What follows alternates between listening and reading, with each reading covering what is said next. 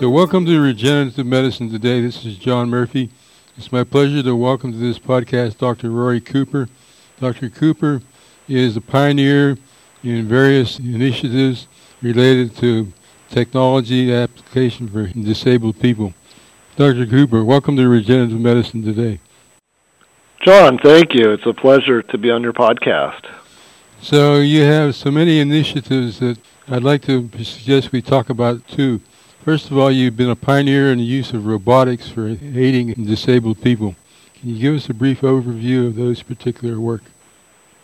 You know, I think robotics has a lot of potential to to be an equalizer for people with disabilities in, in reducing the, their impairments as they interact with the environment. So we've been working on wheelchair-mounted robotic interfaces, so that a person who has both upper and lower extremity function impairment can use a robot to perform activities of daily living such as opening the door or brushing their teeth or shaving or eating or even such complex tasks as meal preparation or assisting with work.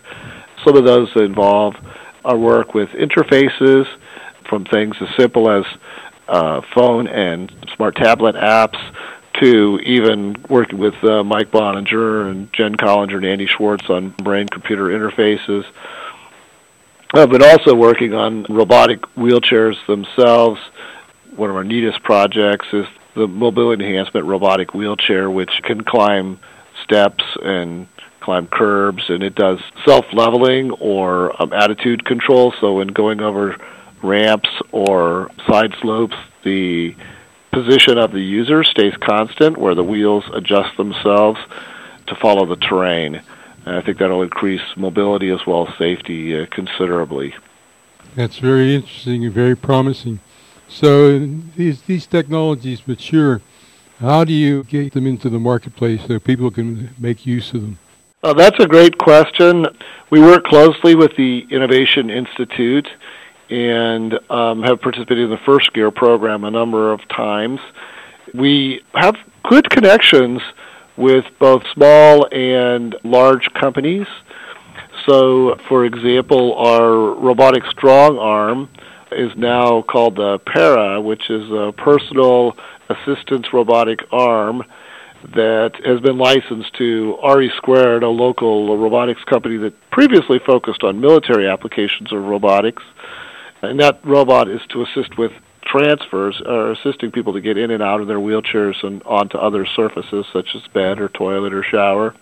But in our virtual seating coach, which is a robotic wheelchair and smartphone application to get people to use their power seat functions more effectively, to follow clinical practice guidelines to reduce risk of pressure ulcers, lymphedemas, or venous thrombosis, was licensed to Permobil, which is actually a fairly large company. So with RE Squared, we use the SBIR mechanism and a license. With uh, Permobil, we were lucky to get some NSF and VA funding and then did the technology transfer with support directly from industry. So we use a different number of different mechanisms. I think in our case, we've had a number of successes with uh, launching successful startups, with partnerships on SBIRs, or helping larger companies bring new products to market. So, with those connections, we're able to uh, work with them when we have an idea that sounds promising to explore avenues for commercialization.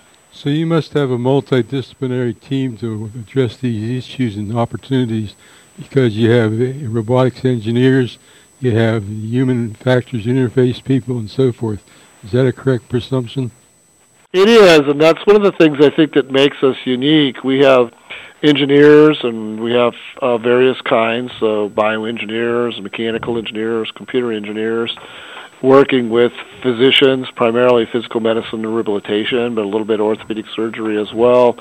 PTs, physical therapists, occupational therapists, even mental health and rehab counselors, statisticians, and even a few business and law school. We work with them as well uh, bringing all those perspectives together. Actually, really at the core of all we do are the people with disabilities themselves.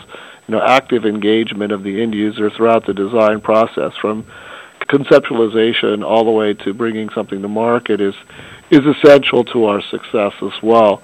Really, all of the rehab professions, the business and the law folks, as well as the end user and their family engaged to uh, maximize the likelihood of successfully solving the problem and having that solution become commercially available. So as these things move to market, is there a lot of maintenance in terms of keeping these devices up and running? Preferably no. Obviously, robots are complex devices. One of the things that we have to work on, though, is making it them as robust and as maintenance friendly as possible. The you know, challenge in our area is the ability to attain reimbursement. So it's a very cost sensitive market, and then typically maintenance is much more infrequent than you would see in industry, for example, for robotics. So those are challenges that we have to address. So one of the challenges in introducing new technology is to have the infrastructure in the community to, to support the technology. So I assume these companies that are bringing these technologies to the marketplace are prepared to take care of that challenge as well. One of the things that people might often not realize is that powered wheelchairs today are, are really, in some ways, semi-autonomous mobile robots, and so there is already an infrastructure in place with dealer and supplier networks and maintenance networks to keep them running. So as new technologies such as the robotic arms become introduced or robotic prosthetics or robotic transfer devices, they could build upon that existing infrastructure. So Dr. Cooper, as people begin to use these new devices and new systems, I assume there's a level of training required to implement them? When you introduce new technologies like these, you have to actually train clinicians, suppliers, and the end users themselves. Oftentimes, the challenge really is to get clinicians to be aware of uh, new and emerging technologies and to incorporate them into their clinical practice so that consumers would actually be able to benefit from them. And so we work pretty hard at doing disseminations through some of the traditional means, like clinical publications, clinical practice guidelines, educational seminars, but also working now a lot more to use voice of the provider processes, social media, and identifying lead clinicians and lead clinics in order to introduce technology so that they can provide business models for other clinicians to follow. Very interesting. So speaking of training, I know you also have some training programs that relate to getting people with disabilities into new career tracks. Can you describe that a bit? You know, there's a shortage of professionals in the STEM fields in the United States, and this has, has been sort of a declining enrollment of high school kids and community college transfers in, in a lot of the technical and engineering professions. That, I think, creates an opportunity for our returning veterans and students with disabilities to pursue STEM careers. So that's something that I've I have a passion for.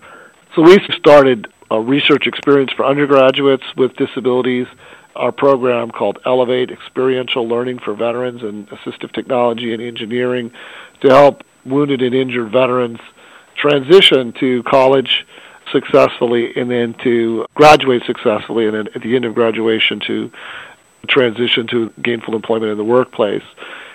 This has been pretty exciting to see that uh, learn the accommodations that need to be made to make a successful ed- engineering education or technical education and engineering career, and that students with disabilities and veterans with disabilities can actually be pretty readily accommodated.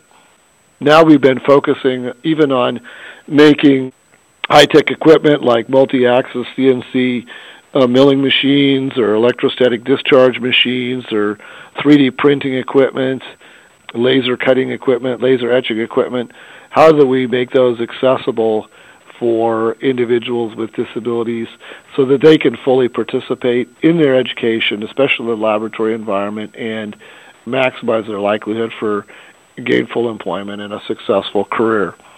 That's something that's really exciting that we're doing. It certainly is exciting. So, how many people are in the program, and do you have any graduates at this point? We do have a number of graduates in working in various industries, some of them in uh, high tech manufacturing. Some of them gone on to academia. Some are working in assistive technology businesses.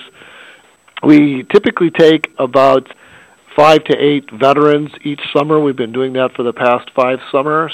We are actually currently accepting applications. They're due in March of this year. And we take about 15 to 20 students with disabilities from throughout the United States. We have a track record about 50% of them going on to graduate school. The other 50% tends to go on to government or into industry.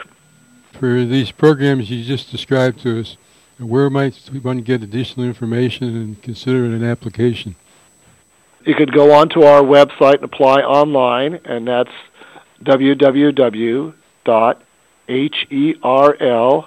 www.herl.pitt.edu and look under the education programs.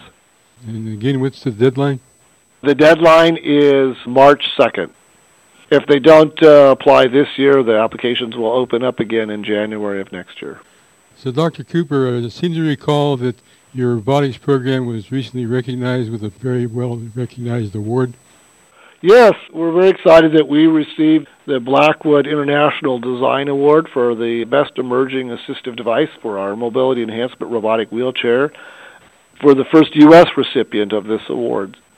In addition, we were a finalist in the uh, Cybathlon, which was the first Olympic type competition for robotic technologies to help people with disabilities and older adults. And so we're looking forward to competing again in 2020 and hopefully this time uh, bringing home the gold. Well, congratulations on the progress and the achievements you've, you've made. It's commendable to you, your leadership, and the team that you've assembled. Well, thanks. We do have a great team here. Dr. Cooper, I'd like to thank you for joining us by phone today and sharing with us these exciting developments and the progress that you've made. If our listeners would like more information, we'll list Dr. Cooper's website again on the podcast website. We remind our listeners that if you have suggestions in terms of podcasts, you can reach us at mail at regenerativemedicinetoday.com. I'd like to thank the McGowan Institute for sponsoring this podcast series. Until we meet again, thank you for listening.